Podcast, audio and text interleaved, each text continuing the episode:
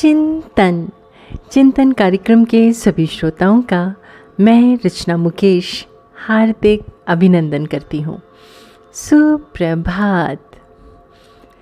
एक बार की बात है, अपने पिता के साथ लोहे की दुकान में काम कर रहे एक बालक ने अचानक ही अपने पिता से पूछा, पिताजी, इस दुनिया में मनुष्य की क्या कीमत होती है?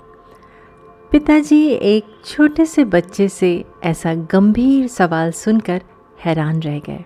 फिर वो बोले, बेटे, एक मनुष्य की कीमत आंकना बहुत मुश्किल है, क्योंकि वो तो अनमोल है।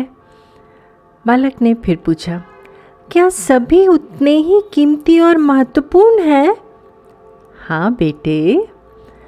बालक कुछ समझा नहीं, उसने फिर सवाल किया तो फिर इस दुनिया में कोई गरीब तो कोई अमीर क्यों है? किसी को कम रिस्पेक्ट तो किसी को ज़्यादा क्यों मिलती है?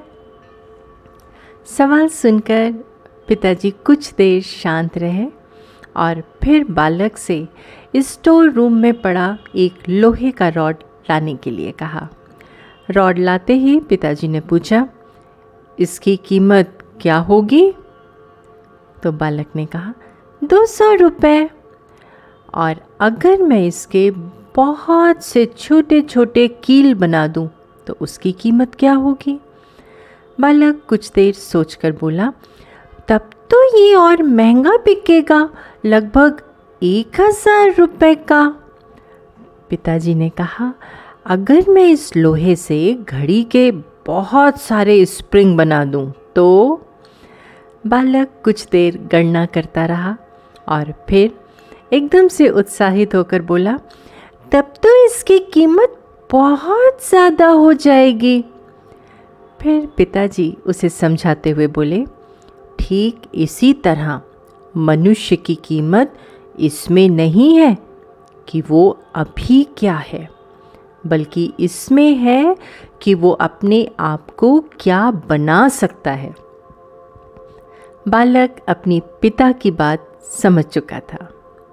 दोस्तों, मनुष्य अपनी वैल्यू खुद बनाता और बिगाड़ता है। अगर आप मेहनत करोगे तो इसका लाभ ज़रूर मिलेगा और आपकी कीमत और क्वालिटी दोनों इम्प्रूव होगी। तो चिंतन ज़रूर करिएगा। आपका दिन शुभ एवं मंगलमय हो।